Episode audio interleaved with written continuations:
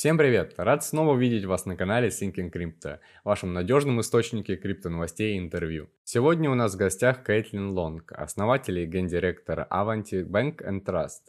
Спасибо, что ты с нами, Кейт. Привет, да, очень рад тут снова оказаться. Давно не виделись. Да, да, точно. А, прежде всего, я хочу поблагодарить тебя за то, что ты всегда помогаешь мне, если мне нужна информация о рынке или нужно что-то осветить или прокомментировать. Ты просто кладезь полезной информации. За это тебе огромное спасибо. Тебе спасибо. До того, как мы поговорим об Аванте, могла бы ты немного ввести в курс дела тех, кто недавно познакомился с рынком, тех, кто не знает, что такое Аванти. Можешь немного осветить тему, а затем мы приступим к новостям. Конечно. У всех, кто так или иначе занимается крипто, сейчас на уме одна мысль. Зачем нам нужен этот банк? Мы же пытаемся, наоборот, оставить банки в прошлом и создать что-то получше. Ответ на этот вопрос прост. Нам все еще нужен коридор для того, чтобы фиатные деньги могли попасть в криптосистему. И наоборот. Очевидно, что многие торгуют именно на этом, и я уверена, что большая часть валютных обменов будет направлена в криптопространство, а не в фиат. Сейчас главной загвоздкой, которая мешает нам продвигаться в индустрии, являются банковские сервисы доллара США. Я уже много раз озвучивала эту мысль, при этом я полагаюсь на мнение Райана Селкиса из Мессари, который впервые начал говорить об этом почти два года назад, и сейчас, к сожалению, ситуация сохраняется. Проблема в том, что депозитный потенциал сервисов составляет сейчас около 80 миллиардов долларов – что недостаточно для рынка, который содержит активы стоимостью, например, на сегодняшнее утро в 2,2 триллиона долларов. Конечно, рынок международный, в то время как депозиты доллара находятся в США, но все-таки доллар это мировая резервная валюта. Это все еще самая популярная среди обычных людей валюта в мире. Самое интересное, что при том, что весь рынок стейблкоинов э, может считаться по-настоящему свободным рынком, Пользователи при оплате в 98% случаев выбирают именно доллар США в качестве валюты для стейблкоинов. Впечатляет, правда? То есть проблема в том, что депозитный потенциал доллара США очень ограничен. Сейчас очень мало банков могут обслуживать криптосферу, и мы бьемся над решением этой проблемы. Если подумать о том, зачем Вайомингу создавать новый вид банковской хартии, то ответ напрашивается сам собой, потому что традиционная банковская система не захотела обслуживать нашу индустрию. И если продолжить раскручивать этот вопрос, то становится понятно, что источники правового регулирования в Вашингтоне посчитали банки, которые предоставляли услуги криптосфере, очень ненадежными. Конечно, сейчас ситуация не сильно изменилась. Определенные банки типа Silvergate и Signature и Metropolitan пошли на этот риск. Они нестабильны в системе оценки банков США. Возможно, им приходится платить более серьезные взносы по страховке. В общем, в сфере оценки рисков и взаимодействия банков с Федеральной резервной системой остается еще много вопросов. И обслуживая криптосферу, банки такие типа Окей, мы считаем эту сферу главным быстро развивающимся рынком, и мы принимаем то, что наша оценка риска будет выше, чем у других банков, которые предоставляют услуги другим сферам. Именно поэтому, я считаю, так мало банков специализируется на обслуживании криптосферы. Но каждый из нас знает кого-то или уже сталкивался с кем-то, кто потерял свой банковский счет. И во многих случаях получается так, что большое количество компаний попадают в эту ситуацию по несколько раз. Все дело в риске, а еще в проблеме соблюдения требований. Большинство банков просто не поняли нашу сферу, думали, что это временное явление. Бумеры вообще поголовно считали, что успеют уйти на пенсию до того, как сфера начнет иметь хоть какое-то значение, да? И они думали, что могут сферу просто игнорировать. А ведь все произошло гораздо быстрее, чем мы думали. Банки просто не посчитали нужным потратить немного времени, денег и усилий на то, чтобы понять, в чем заключаются требования и как эти требования взаимосвязаны с законами США. Согласны вы с законом или нет, это закон, и если вы банк, то вам придется ему соответствовать. В том, что касается соответствия требованиям, крипта очень сильно отличается от традиционной банковской системы. В криптосфере возникает множество проблем, которые в большей мере связаны не с пользователями как таковыми, а с тем, как нужно доказывать свое соответствие требованиям типа travel rule. Точно. Банки годами подчиняются этому требованию, и в традиционной банковской системе его очень легко выполнять, потому что вся система была создана согласно этому требованию. Но Сатоши Накамото, когда создавал биткоин, вряд ли задумывался о том, что нужно подчиняться требованию Travel Rule. Да, конечно. Вы точно обогнали прогресс, когда запустили Avanti и стали предоставлять свои услуги в криптосфере. Не оказываете ли вы случаем услуги по хранению криптоактивов или что-то подобное? Ну, если быть точным, то Аванти еще не запущен. Мы получили банковскую хартию почти год назад. И вы спросите, почему же мы тогда до сих пор не запустились? Мы ждем разрешения от Федеральной резервной системы. Мы можем запуститься и без их разрешения, но все-таки будет лучше, если мы его дождемся. Сейчас мы находимся в очень плотном взаимодействии с Федеральной резервной системой. Но для меня это как какой-то диссонанс. Я ярый биткоинер и при этом одновременно работаю с Федеральной резервной системой. Хотя в этом нет ничего противоречивого, потому что, как мы уже раньше говорили, индустрия нуждается в сервисах доллара США, но при этом существующий депозитный потенциал очень ограничен. Очень много людей из этой индустрии потеряли свои банковские счета. Это законопослушные люди, а не какие-то там бандиты. Они просто потеряли доступ к своим деньгам. И все это по причине, о которой мы только что говорили, да? Мы пытаемся решить эту проблему – но пока еще ни одной криптонейтив компании не удалось получить прямой доступ к банковскому обслуживанию в Федеральной резервной системе. Это и есть та цель, которую мы хотим достичь с Аванти. Это будет очень долгий процесс, и он уже занял больше времени, чем мы себе представляли. Понятно, что все с нетерпением наблюдают за тем, что происходит сейчас в Вашингтоне, но на этом, я думаю, мы позже еще остановимся. Итак, Аванти еще не запущен, но это скоро произойдет, так что следите за новостями. Когда приблизительная дата запуска станет известна, мы сразу же всем сообщим. Очень круто, что вы работаете с Федеральной резервной системой. Я рад, что ты затронула эту тему. Криптокомпаниям нужен рабочий капитал и ликвидность. Да, им нужно платить своим сотрудникам долларами. Даже если сотрудник хочет получать криптовалюту, им все равно придется платить свои взносы, налоги и так далее в долларах. Поэтому да, так и есть. Вау, можно ли сказать, что вы работаете с Федеральной резервной системой для того, чтобы получить страховку Федеральной корпорации страхования депозитов? Ой, нет, это два абсолютно разных органа. Да, они работают вместе, но они абсолютно независимы. Если мы обратимся к истории, то, как я уже сказала, рейтинговая система оценки банков США, оценка рисков, размеры страховых взносов в Федеральную корпорацию страхования депозитов зависят исключительно от рисков – Нравится вам это или нет, но при оценке риска также учитывается и риск потери репутации, а затем, конечно, и риск нарушения законодательства, да? Угу. Регуляторам не составит труда нанести удар по репутации нашей индустрии, назвав ее слишком рискованной. А что касается соответствия законам, так это еще более сложная штука, поэтому оценка риска растет. Именно поэтому мы видим, что только маленькое количество банков обслуживают нашу индустрию, и что большинство банков предпочитают не предоставлять свои услуги, если хоть как-то связано с криптой. Да, вот она вся суть Федеральной резервной системы. Они единственные из всех органов в сфере банковского регулирования, кто просто не захотел связываться с криптой. Они были и остаются сдержанными и очень осторожными в вопросах, касающихся крипты. Короче, с Федеральной резервной системой мы работаем сейчас очень плотно – Возможно, я сейчас уж слишком погружусь в тему, но нужно сказать, что они являются именно тем самым маркером, показывающим, как работает банковская система в США. У нас есть так называемая двойная банковская система. В общем, все банки на самом деле равны, но есть предубеждение, что банки с федеральной лицензией лучше, чем банки с государственной лицензией. Это неправда, потому что они выстроены по одному и тому же принципу. Около 80% банков США имеют государственную лицензию, остальные примерно 20% получают лицензию у специального отдела Национального банка. Федеральная корпорация страхования депозитов начинает участвовать в игре только тогда, когда речь заходит о страховании потребителя, при этом только в долларах США.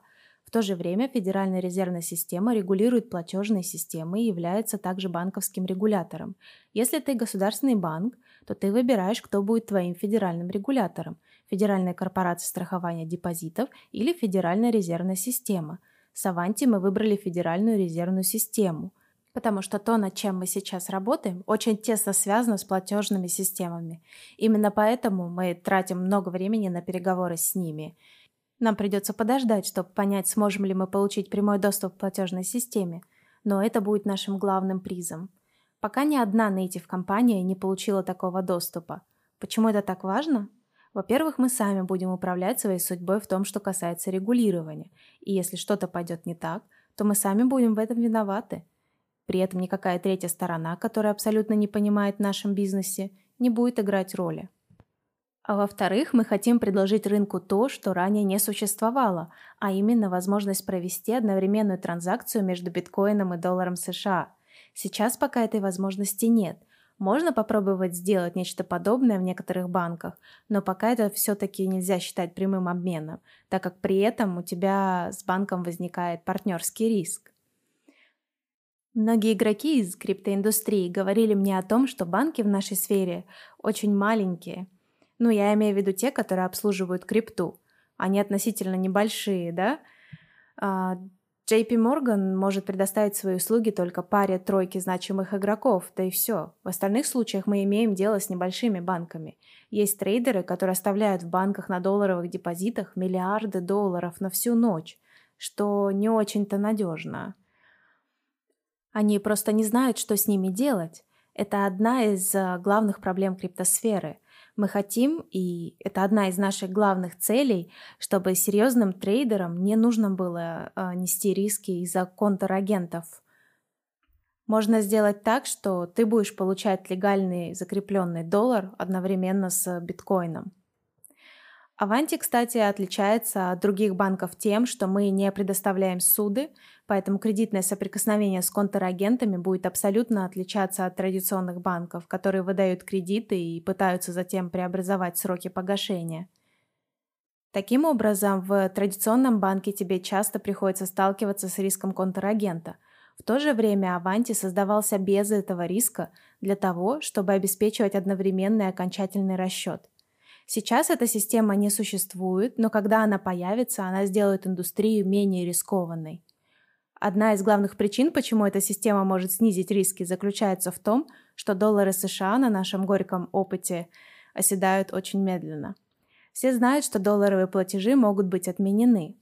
Можно отменить любую транзакцию по кредитной карте, а обычный электронный перевод вообще может быть отменен в течение двух лет. Но как только ты перевел кому-то деньги в биткоине, то все, да? Тебе лучше хорошенько убедиться, что ты правильно указал адрес получателя, потому что если перевод попадет кому-то другому, назад ты его уже не получишь. Абсолютно разные расчетные характеристики времени и курса между биткоином и долларом США являются той самой проблемой, создающей огромные риски. И этой проблемой нужно серьезно заняться. И сейчас мы пытаемся решить эту проблему для наших пользователей. Это круто. То, что вы работаете с Федеральной резервной системой и то, что вы ищете совместное решение, это важнейший рывок для нашей сферы. И я очень рад, что мне предоставилось наблюдать за этим вживую. Мы тоже рады. А, прости, что ты сказала? Мы... Говорю, мы тоже рады. Давай поговорим о Вайоминге. Давай. Вас с коллегами можно считать лидерами из всех штатов, которые заинтересованы в создании норм права и прозрачности для криптосферы. Что там у нас нового? Я уже вижу, как многие компании начинают переезжать в Вайоминг. Ага, да. Но многие просто меняют свой юридический адрес. С момента, когда мы начали работать в 2018 году, многие компании начали переезжать сюда юридически. Ты спрашиваешь, что изменилось? Компании стали действительно сюда переезжать. Это две разные вещи – Большинство компаний в США регистрируются в Делавере, а сейчас в криптосфере большинство американских компаний регистрируются в Вайоминге, потому что наши законы для них гораздо мягче. Или, если говорить точнее, наши законы просто более прозрачные. У Делавера просто нет никаких законов для нашей сферы. Они предпочитают почивать на лаврах, будучи штатом номер один для регистрации корпораций. Да. Но знаешь, я слышала интересное мнение о том, что корпорация — это форма организации предприятий из индустриального века, в то время как организационная форма DeFi принадлежит к информационному веку. Мне кажется, Делавер решил остановиться на достигнутом и не пытается идти в ногу с прогрессом в нашей сфере. Я думаю, что через 10-20 лет они обернутся и поймут, что упустили отличную возможность, а Вайоминг хватается за эту возможность. Вайоминг – это сейчас второй по популярности штат для регистрации бизнеса.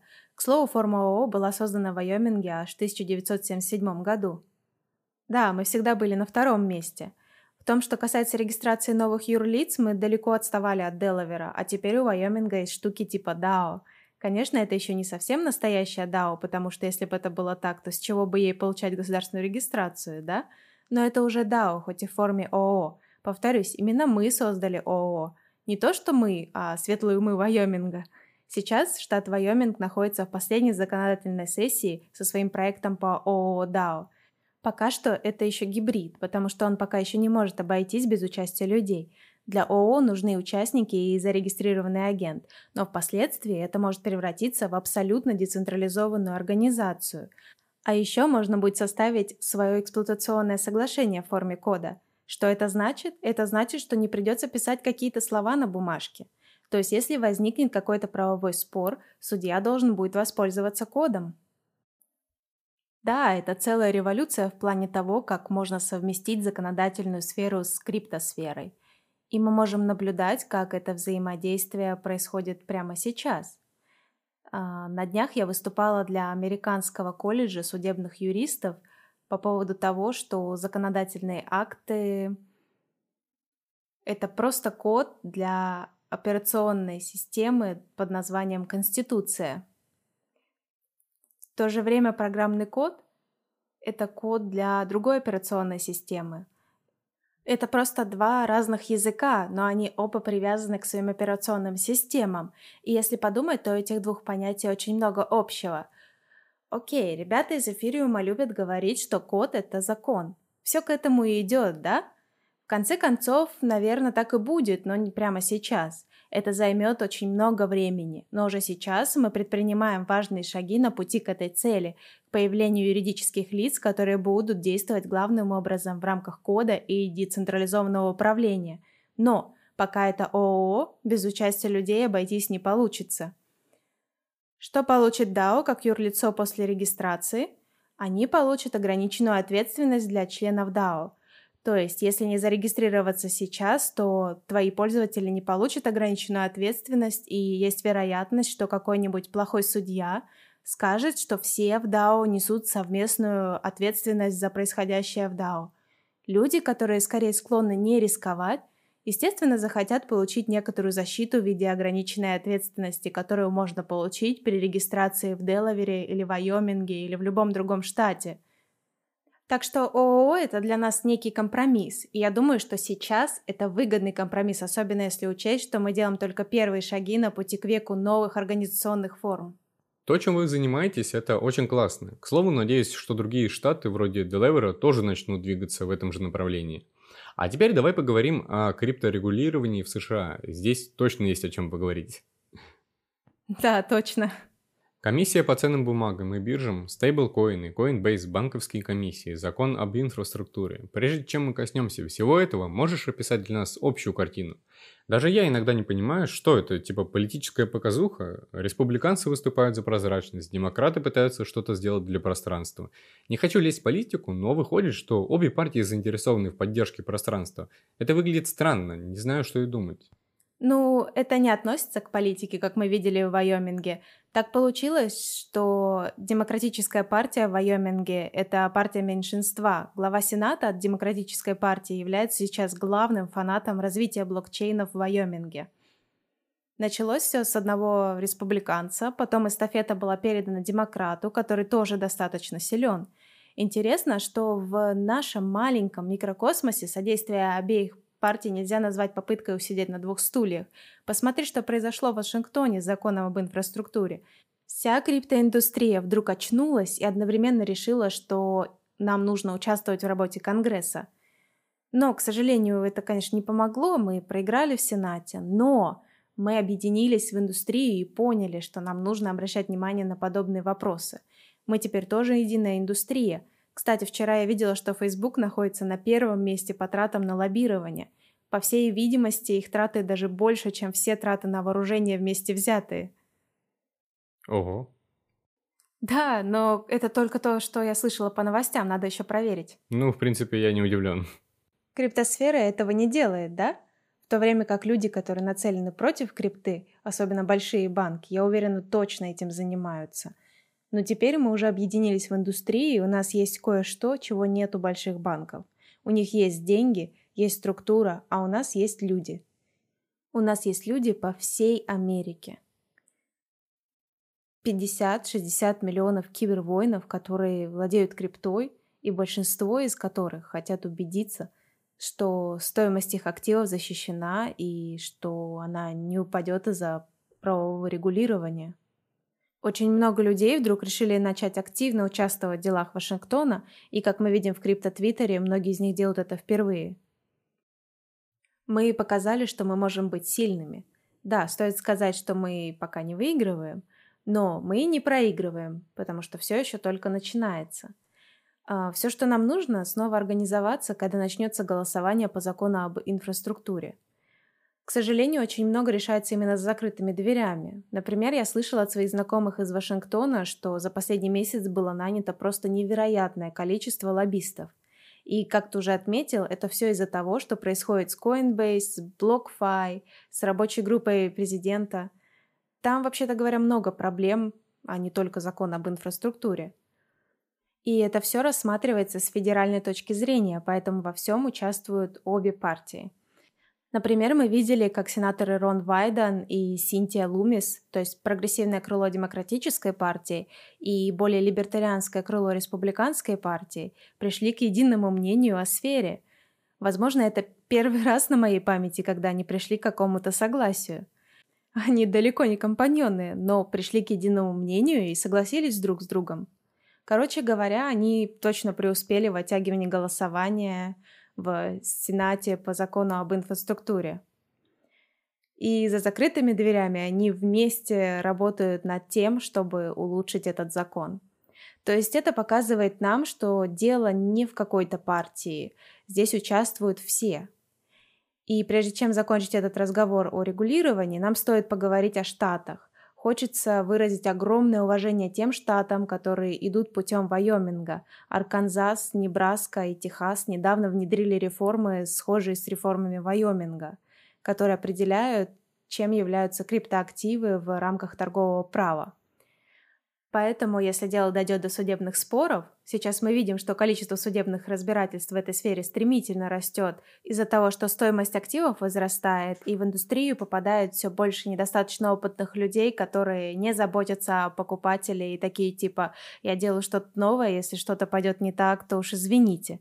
И поэтому мы видим, как в игру включаются юристы с обеих сторон. Это было бы преступлением не дать им разъяснения по законам, которые касаются самой сущности крипты – и вот эти три штата, Арканзас, Небраска и Техас, недавно приняли с единой законодательной комиссией так называемый проект э, статьи 12 Единого торгового кодекса.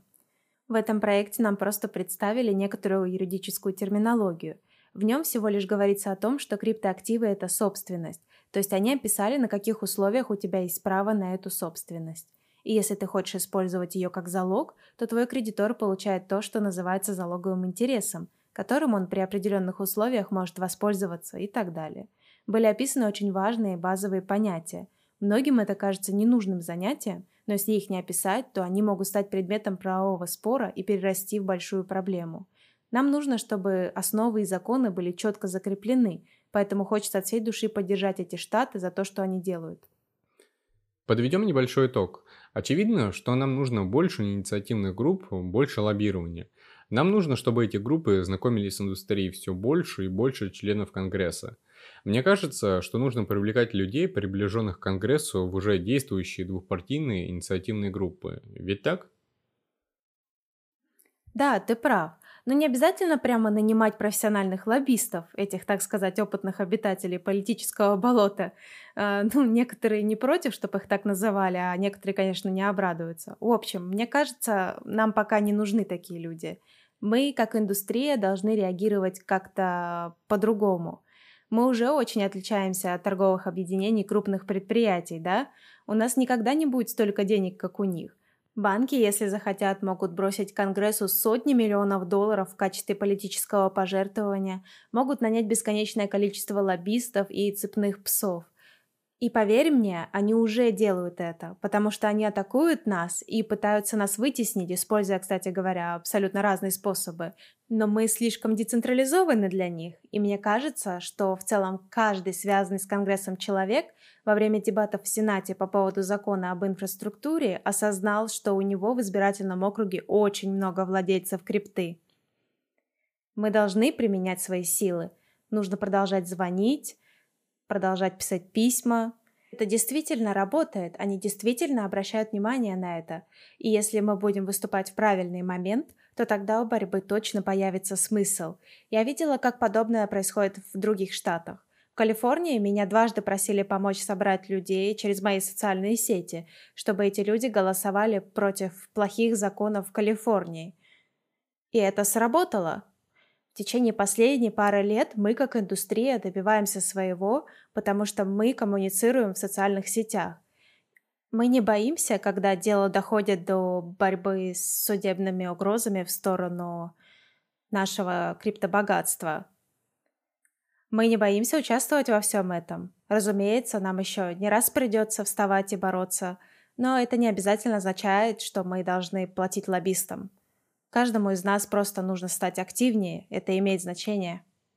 Да, согласен. Э, есть очень интересное раздвоение. С одной стороны, эти большие банки типа Goldman Sachs, JP Morgan и так далее запускают биткоиновые инвестиционные фонды и дают возможность своим богатым клиентам инвестировать в пространство.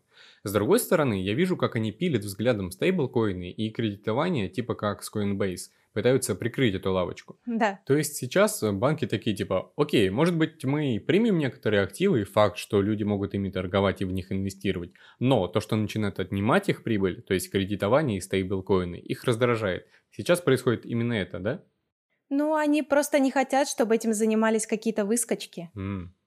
Говорю по собственному опыту. В случае с Аванти мы подчиняемся абсолютно тем же правилам и законам, что и банки – но они все равно не хотят, чтобы мы получили доступ. О чем это нам говорит? О том, что они не хотят никакой конкуренции.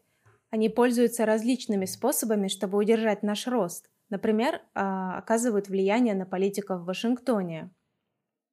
Они очень быстро связываются между собой, потому что они годами работают вместе, да? Но у нас нет подобных длительных отношений с кем-либо. Они просто делают то, что могут делать. И я бы не стала здесь отделять биткоин от стейблкоинов. Крупные банки хотят просто занять рынок и доминировать на нем. Мне кажется, они хотят провернуть с криптой то же самое, что и с другими товарами. И я уверена, что я всегда очень активно выступала против некоторых процессов, происходящих в крипте, особенно в сфере кредитования – с 2016 года, когда я начала писать для Forbes.com, когда Пэкт заявили, над чем они работают, я сказала, о нет, Уолл-стрит теперь будет и в крипте. Они собираются сделать то же самое, что они сделали с золотом и другими товарами. Они будут создавать больше бумаг к активам, чем самих активов. И, кстати, этим занимаются не только фирмы Уолл-стрита. В большей мере этим занимаются криптофирмы. И если приглядеться, то эти криптофирмы управляются бывшими трейдами с Уолл-стрит, да? Они применяют очень схожие, плохие типы финансиализации как к биткоину и криптоактивам, так и к любым другим видам активов. Они смотрят на криптоактивы просто как на еще один актив, на котором они могут торговать. И знаешь что? Они знают, как торговать этими активами и зарабатывать на них большие деньги. Но я думаю, что биткоин в конце концов выиграет, потому что Трейс Мейер как-то назвал биткоин сверххищником в финансовой сфере, и я с ним согласна. Причиной этого является его ограниченное количество, только 21 миллион. И когда нужно будет реализовать биткоиновые бумаги, а люди думают, что именно так они владеют биткоином, окажется, что они владеют не биткоином, а просто некой долговой распиской от посредника – Единственный способ по-настоящему владеть биткоином, как мы знаем, заключается не в твоих ключах или монетах, а в том, что ты должен получать собственность сам биткоин. Например, если говорить о банках, то нужно хранить свой биткоин в кастодиальном банке, где используются залоговые правовые нормы. где ты получаешь законное право, даже если передаешь управление ключами кастодиану. Кастодиан в данном случае просто предоставляет услугу, точно так же, как э, гардеробщик или парковщик машин. Ты же не передаешь парковщику право на собственность, когда даешь ему ключи от своей машины. Ты просто разрешаешь им временно использовать свою машину и делать с ней одну единственную вещь – парковать ее. И ты получаешь ее назад, когда она тебе нужна.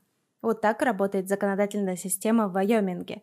Если ты не хочешь держать у себя ключи, воспользуйся услугами кастодиана из Вайоминга, потому что в этом случае у тебя, по крайней мере, будет законное право на собственность. Это один из способов борьбы против всей этой нездоровой финансиализации, которая раскачивает цену биткоина. Ой, как же много сейчас плохой финансиализации, и иногда за ней стоят люди из криптосферы – в общем, нужно смотреть, кто управляет организацией посредником. Если кто-то из ведущих сотрудников, э, ну, я не пытаюсь тут кого-то выделить, но если кто-то из них был трейдером с Уолл-стрит, а затем основал криптофирму, то это о чем-то говорит. Кстати, я не была трейдером на Уолл-стрит, я была сотрудником инвестиционного банка. Разница значительная, да?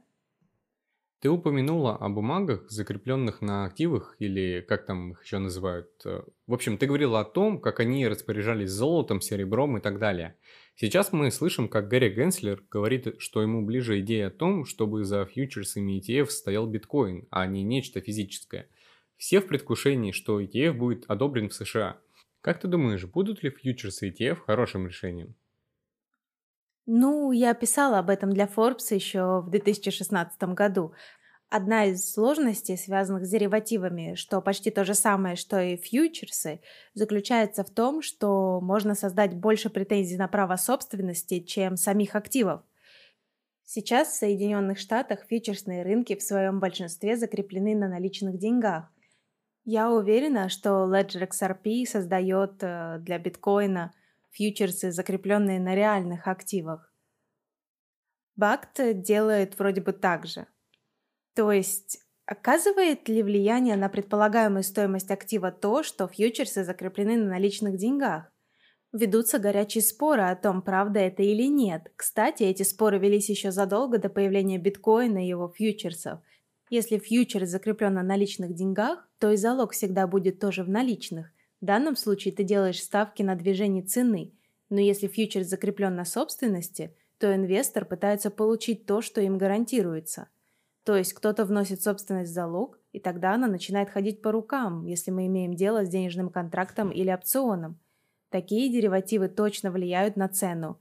Я всегда утверждала, что так называемые закрепленные на физической собственности активы – те, которые закреплены на биткоине, оказывают большее влияние на цену, чем те, которые закреплены на наличных деньгах. Или, если говорить об офшорных обменах, то здесь контракты закреплены на стейблкоине в качестве залога в соотношении 100 к 1. Да. Но, когда ты хочешь заработать на залоге, то тебе приходится иметь дело с кредитным плечом – и когда кредитное плечо идет в соотношении свыше, чем один к одному, а во фьючерсных контрактах иногда бывает соотношение 125 к одному, все, что идет свыше плеча один к одному, это то, что Мизес назвал бы оборотный кредит. Почитайте Мизеса. А, Мизес разделял различные типы финансовых рычагов. И все, о чем он говорит, актуально до сих пор – есть хороший вид кредитного плеча, разумный, который он называет товарным кредитом. И есть неразумный вид кредитного плеча с плохой финансиализацией, который называется оборотный кредит. Почти все, что я сейчас вижу в этих фьючерсах, в этих рынках, подтверждает факт, что все, что идет свыше плеча один к одному, является оборотным кредитом, а все, что идет один к одному и ниже, это торговый кредит. Вы спросите, в чем разница и зачем нам это нужно? В общем, торговый кредит – это, например, когда ты и есть тот, кто владеет настоящей закрепленной собственностью. Ты сам превращаешь свое богатство в актив. Кто-то затем выдает этот актив как кредит и обеспечивает ликвидные сервисы для рынка. У этого актива есть стоимость, и она четко закреплена. То есть здесь мы уже не имеем дела с какой-то недобросовестной инвестицией, которая приводит к колебанию цены. Но если ты берешь плечо выше, чем один к одному, то ты попадаешь в оборотный кредит – И здесь, если ты не читал внимательно Мизеса, то ты посмотришь на это все и скажешь, о боже, конечно, давайте мне ваучер. Пусть будет 3 к 1 на биткоин или даже 100 к 1 на биткоин. И когда люди так делают, они поддерживают плохой тип финансиализации, который заключается в создании большего числа фьючерсов биткоина, чем самого закрепленного биткоина. И в какой-то момент система нанесет ответный удар, как, например, несколько лет назад в случае с Trace. Мы уже об этом говорили. Они давали держателям возможность покупать биткоин по более дешевой цене, и это подавляло цену из-за искусственного предложения, которым они пытались покрыть настоящий спрос. Но конце концов, биткоина всего 21 миллион. И если затем брокерам придет маржинальный вызов, который нужно будет покрыть настоящим залогом, им придется несладко. И дальше по сценарию у нас эффект короткого сжатия. Это будет нечто. Много людей на рынках золота, серебра и других ценностей говорят об этом годами. Когда появился ETF, закрепленный на товаре, и товарные фонды, они начали инвестировать во фьючерсы, а не в настоящую закрепленную собственность, это привело к падению цены. Почему? Потому что они создали это неправильное кредитное плечо и все эти искусственные бумажные претензии. Пока что система еще не дала нам отпор, и настоящий физический предел закрепленной нефти, золота или серебра еще пока не наступил нам на горло. Но я считаю, что в случае с биткоином этот предел обязательно наступит – при этом это будет гораздо больнее, чем могло бы быть с традиционными ресурсами. Из-за одного простого критерия – большая часть биткоина находится во владении физических лиц, а не Уолл-стрита. Если посмотреть на рынок золота, то большая часть золота находится во владении центральных банков и банков слитков. Что общего между центральными банками и банками слитков? Они все банки – Получается, что банковская система в совокупности действительно обладает большей частью закрепленного золота. Именно это пока что позволяет нам избегать эффекта глобального короткого сжатия, потому что банки всегда могут перезанять друг у друга. Но в случае с биткоином, если взглянуть на информацию от Glassnode, сейчас, кажется, только около 8% находится во владении посредников или, другими словами, на обменниках. Конечно, это число колеблется, то есть во владении посредников находится, если говорить о золоте, то 80-90%, а если о биткоине, то только 8%. Это значит, что когда с биткоином произойдет эффект короткого сжатия, будет очень интересно наблюдать за развитием событий. Посредникам точно не поздоровится. И завершая свой долгий ответ, хочу сказать, что еще в 2016 году я предсказывала, что некоторые большие банки в конце концов потерпят крах именно из-за того, что они не понимают то, о чем мы с тобой только что говорили. В итоге они вывернут свои же кредитные плечи. И работая с традиционными источниками права, я пытаюсь донести до них, что не стоит допускать большие кредитные финансовые организации в нашу сферу и позволять им так криво кредитовать биткоином. Я пытаюсь объяснить, что это очень сильно увеличивает риск дефолта.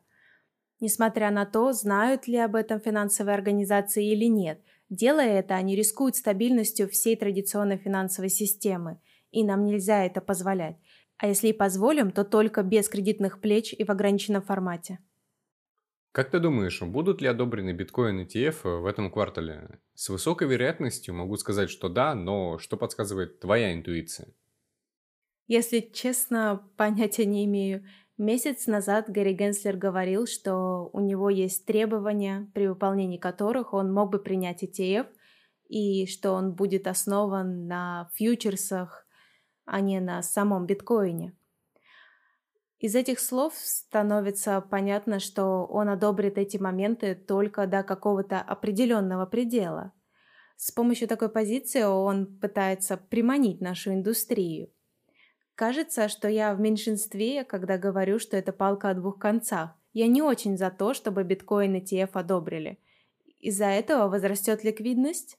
Придут новые покупатели?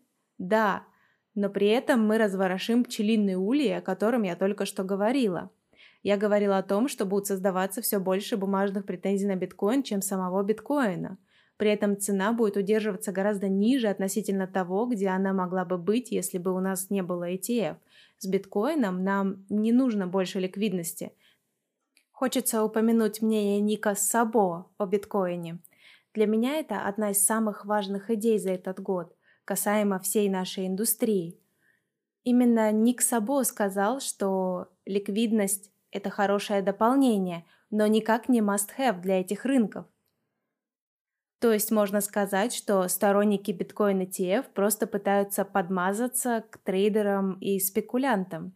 Я буду рада, что они находятся в нашей индустрии только до того момента, пока они не начнут воссоздавать проблемы с Уолл-стрит. То есть пока они не начнут создавать больше бумаг на биткоин, чем самого биткоина. К сожалению, сейчас мы видим, что этот процесс уже запущен. Даже несмотря на то, что большие фирмы с Уолл-стрит еще не включились в игру – у них огромные балансы, и они могут создать больше пул бумаг на биткоин, чем его фактическое количество. Они будут использовать более широкие кредитные плечи, чем те, которые сейчас используются игроками, то есть криптонейтивами, которые, кстати, хоть немного в этом разбираются, прежде чем взять на себя какой-то риск. Поэтому это палка о двух концах. Я бы не очень обрадовалась, если бы это случилось. Я полностью согласен с тобой. Если бы нам пришлось закрепить фьючерсы на чем-то физическом, мы бы не так волновались, да? Как мне кажется. Пока соотношение один к одному, да. Опять же, проблемы появляются только с соотношением больше, чем один к одному. Если почитать проспекты к любому ETF, которые можно найти на сайте комиссии по ценным бумагам и биржам, вы увидите, что маркетмейкеры могут использовать непокрытые продажи, чтобы обеспечить ликвидность. Комиссия дает каждому из ETF маркетмейкеров возможность создавать неприкрытые продажи. Зачем? Потому что они знают, насколько важен тайминг, а на получение подтверждения от брокера часто уходит минимум два дня, да? А еще они пытаются регулировать входящие потоки доллара США, который тоже требует время на брокерское подтверждение. А закрепленный актив в виде биткоина подтверждается быстро. Фьючерсы тоже подтверждаются быстро – я пытаюсь объяснить, что ETF-маркетмейкеры пытаются торговать активами с разным таймингом подтверждения, понимаешь? Поэтому комиссия сказала, окей, мы не будем заставлять эти ETF-маркетмейкеры подтверждать все подряд, а разрешим им время от времени пользоваться непокрытыми продажами размером, скажем, в 5 или 10% от размера фонда, только для того, чтобы обеспечивать ликвидность рынка – и те, кто переживает за права собственности, смотрят на это все и говорят, вы что, шутите? Но, ребят, так работает ETF-рынок. И, кстати, так бывает не только с биткоином. Если взглянуть на любой аспект ETF, то вы увидите, что маркетмейкеры имеют возможность пользоваться неприкрытыми продажами. И они пользуются этой возможностью для того, чтобы сгладить различия в тайминге. Я уже говорила об этом раньше в контексте случая с Dole Food в Делавере – в общем, нашей системе медленное подтверждение не подходит. Она создана для того, чтобы отображать реальность, которую бухгалтерские системы Уолл-стрита никак не могут между собой синхронизовать из-за разных расчетных циклов. Нужно, чтобы система хоть где-то была устойчивой. За этим даже стоит некая идея. Как в случае с большинством политических идей, у этой идеи есть хорошие аспекты, но в реальности, конечно же, мы понимаем, что биржевые залы знают, как этим торговать. И поверь, они выжимают все деньги до последней копейки, пользуясь разрешением на неприкрытые продажи. Важно понимать, что через фьючерсные рынки будут приходить новые вложения. Но при этом нам придется дать маркетмейкерам возможность пользоваться неприкрытыми продажами. Поэтому, ребят, здесь палка о двух концах. Конечно, меня это волнует, типа, с одной стороны, окей, это интересно, но с другой стороны, я бы сказала, боже, как это все плохо. Но это только в случае, если все произойдет так, как я думаю. То есть, если нам придется выйти за рамки плеча один к одному. Все, что до один к одному, нормально. Но если мы берем выше, то мы попадаем в мир оборотного кредитования. Это может плохо повлиять на цену, в то время как все могло бы быть гораздо лучше.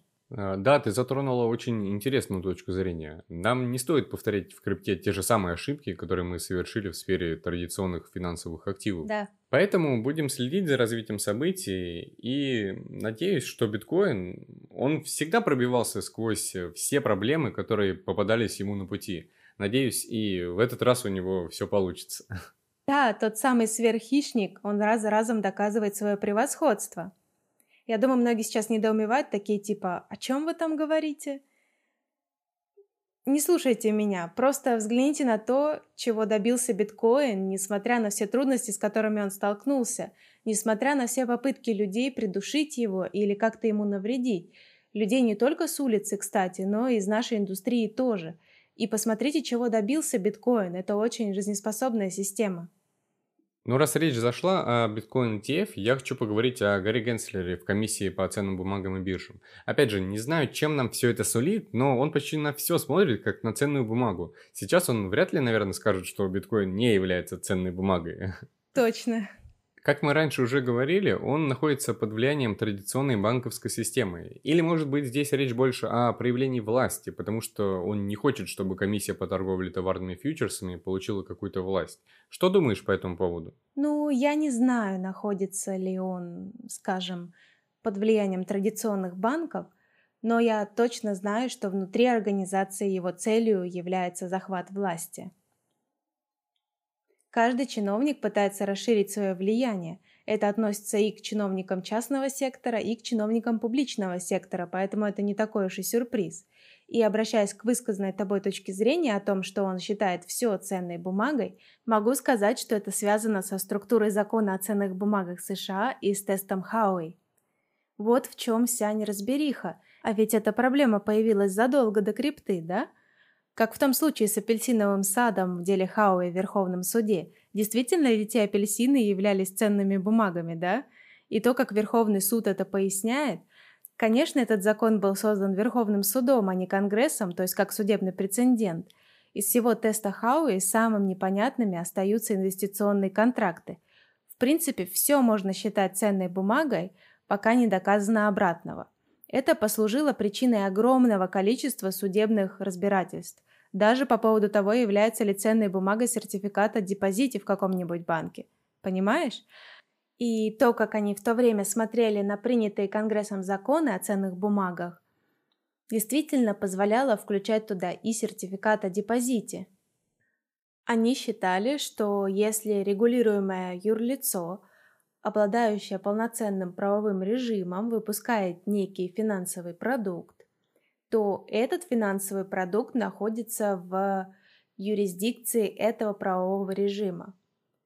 Это значит, что сертификаты о депозите находятся в юрисдикции банковских регуляторов, а все остальное тогда можно считать ценными бумагами. Одна из проблем, связанных с очень пространным законом о ценных бумагах, заключается в том, что в других странах его просто нет. Возьмем, к примеру, Ripple. В США поводом для судебного разбирательства является вопрос, ограничится ли крипта существованием в сфере инвестиционных контрактов. В то же время в других странах инвестиционные контракты не считаются ценными бумагами. Поэтому все в этом вопросе очень относительно. Мы видим, что когда комиссия начала судебное разбирательство по отношению к Ripple, XRP здорово досталось, и им больше нельзя торговать на американских биржах. Но при этом им все еще торгуют за пределами США. Почему получается такое разобщение? Как мне кажется, все дело в том же вопросе, что является инвестиционным контрактом в США. И тут мы сразу попадаем в мир ценных бумаг. Во всем мире у инвестиционного контракта нет четкой роли, поэтому в результате и получается вся эта неразбериха, и мы имеем дело с серьезными различиями в определении ценной бумаги по всему миру. Да, как ты думаешь, э, может ли быть решением этой проблемы какая-нибудь улучшенная версия теста Хауи, типа тест Хауи 2.0, который бы включал цифровые активы и крипту? Это же абсолютно другой мир, уже давно не 1900 какой, 30-й? Да, ну, член комиссии Хестер Пирс уже запросила как раз то, о чем ты говоришь. И Конгрессу даже был представлен закон по этому поводу. Я, конечно, не эксперт и могу сказать только исходя из слухов, не то чтобы я тесно общаюсь с э, Вашингтоном, но я слышала, что у всего, что хоть как-то связано с криптой, кроме потенциального закона об инфраструктуре, фактически нет шансов пройти в Конгрессе. Это слишком разносторонняя сфера, и сейчас она не в приоритете. Ведется много разговоров о том, что Конгресс должен нести ясность в пространство, но, скорее всего, Конгресс не будет этим заниматься в течение следующих пары-тройки лет точно, а, возможно, и до следующих выборов. Что-то может быть предпринято только в случае, если появится какой-то определенный лидер и выделит этот вопрос среди других проблем, которыми занимается Конгресс. Ну, для тех, кто не из Америки, или для тех, кто не вникает в политику, скажу, что Сенат США разделен на две равные части. Демократы контролируют э, главу комитета и определяют политический курс, в то время как есть соглашение о разделении власти, где роль также отводится и республиканцам. Каждый комитет разделен пополам, и когда они вот так вот одинаково разделены, тяжело что-то сделать большая часть э, того, что делается в Сенате США, должно быть одобрено большинством в 60% голосов. То есть, если ты демократ, то тебе придется попотеть, чтобы убедить 10 республиканцев проголосовать за твою идею, чтобы она могла пройти. Обычно такого не случается, поэтому шанс, что Конгресс примет какое-то значительное решение, очень мал. Вероятнее всего, эти вопросы запихнут куда-нибудь в процесс согласования бюджета, где, чтобы пройти, нужно только 50% голосов. Именно поэтому все пытаются протянуть что-то именно этим путем, то есть в самый последний момент пытаются внести туда свои идеи. Как ты думаешь, появится ли у Конгресса хоть какой-то стимул этим заняться? Капиталы покидают США, предприятия покидают США. Может быть, в какой-то момент это заставит Конгресс заняться пространством? А может и нет, может мы так и останемся для них чем-то типа изгоев, не знаю. Да кто же знает. Я больше уже не пытаюсь серьезно подходить к заявлениям с галерки Вашингтона, потому что на самом деле никто ничего не знает, тем более ничего не знают обычные люди. Единственными значимыми людьми в Конгрессе являются лидеры, которые определяют политический курс.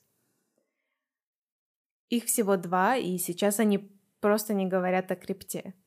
Я думаю, что шанс, что произойдет что-то значимое, очень невелик. И знаешь ли, это и хорошо, и плохо одновременно. Мы не получаем того, чего хотим, но и не получаем того, чего нам не нужно. Точно. Будем потихоньку закругляться. Последний вопрос. Китай запретил биткоин в тысячный или миллионный раз. В начале года мы видели, как они запретили майнинг биткоина, и майнеры начали переезжать, э, что, по моему мнению, очень круто. И из-за этого появился бум биткоин-майнинга в США. Что думаешь по этому поводу? Есть ли биткоин-майнеры в Вайоминге? Да, конечно. На прошлой неделе у нас был Вайо-хакатон, и, о боже, сколько там было майнеров. Получилась целая команда из людей Вайо-хакатона. И я должна сказать, что университет Вайоминга сейчас единственный университет, который управляет майнинговым пулом – за это нужно поблагодарить маршала Лонга и его команду, которые продвигают биткоин. Они учат студентов, как управляться с оборудованием. И я впервые так близко столкнулась с этим и в прямом смысле запачкала руки. Я запустила майнера, ну точнее использовала. Ну, типа везде пыль, шум, была куча каких-то ошибок, нужно было сначала все это протирать. Маршал вообще специально принес проблемное оборудование, потому что хотел, чтобы студенты поучились. В одном там кулер стоял задом наперед, ну типа того. И, конечно, в течение 10 минут после того, как мы запустились, повылетало пару предохранителей. Ну, так было задумано, понял? И это все проводилось с участием студентов-электротехников, и это точно чему-то их научило – Обычно при работе с техникой ты не сталкиваешься с таким количеством проблем, и я была очень удивлена, сколько навыков требуется для майнинга. Я понятия не имела, сколько технической поддержки нужно каждой из установок биткоин-майнинга. Оборудование ломается, и тебе нужно идти физически все это чистить и искать, в чем там проблема. Если, например, сгорела какая-нибудь микросхема, тебе нужно ее заменить и так далее. В общем, обслуживание установок требует очень много различных умений и навыков. И людей, обладающих такими навыками, очень не хватает. Поэтому Маршал и его команда, а также Бейдир Джихана Ву бесплатно предоставляют оборудование и составляют специальные программы, чтобы люди, особенно со знаниями об электротехнике, могли освоить необходимые навыки. В общем, это было круто. Но помимо этого в Вайоминге в сфере майнинга происходит еще очень многое. По всему штату горят источники природного газа. Вайоминг вообще является одним из самых энергозатратных штатов. Электроэнергия у нас не такая дешевая, как в Техасе.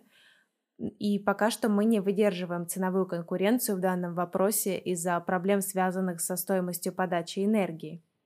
Вайоминг – это большой штат, поэтому подача энергии очень дорого стоит, и ее стоимость разделяется между всей энергосистемой. Поэтому тем, кто хочет запуститься прямо рядом с электростанцией, придется все равно точно так же платить за всю эту огромную сеть электропередач, что делает энергию нерентабельной.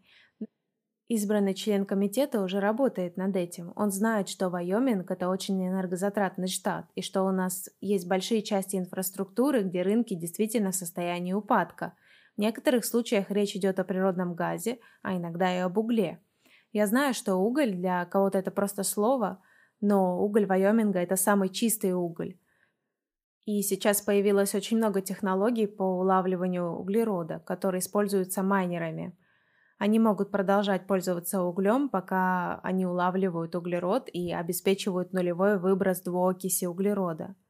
В Вайоминге также организовывается много новых горнодобывающих экспедиций по поиску угольного метана. И самое интересное в этом всем, что майнеры заинтересованы в таких вещах, как выбросы метана или угольного метана, потому что они создают экологические проблемы.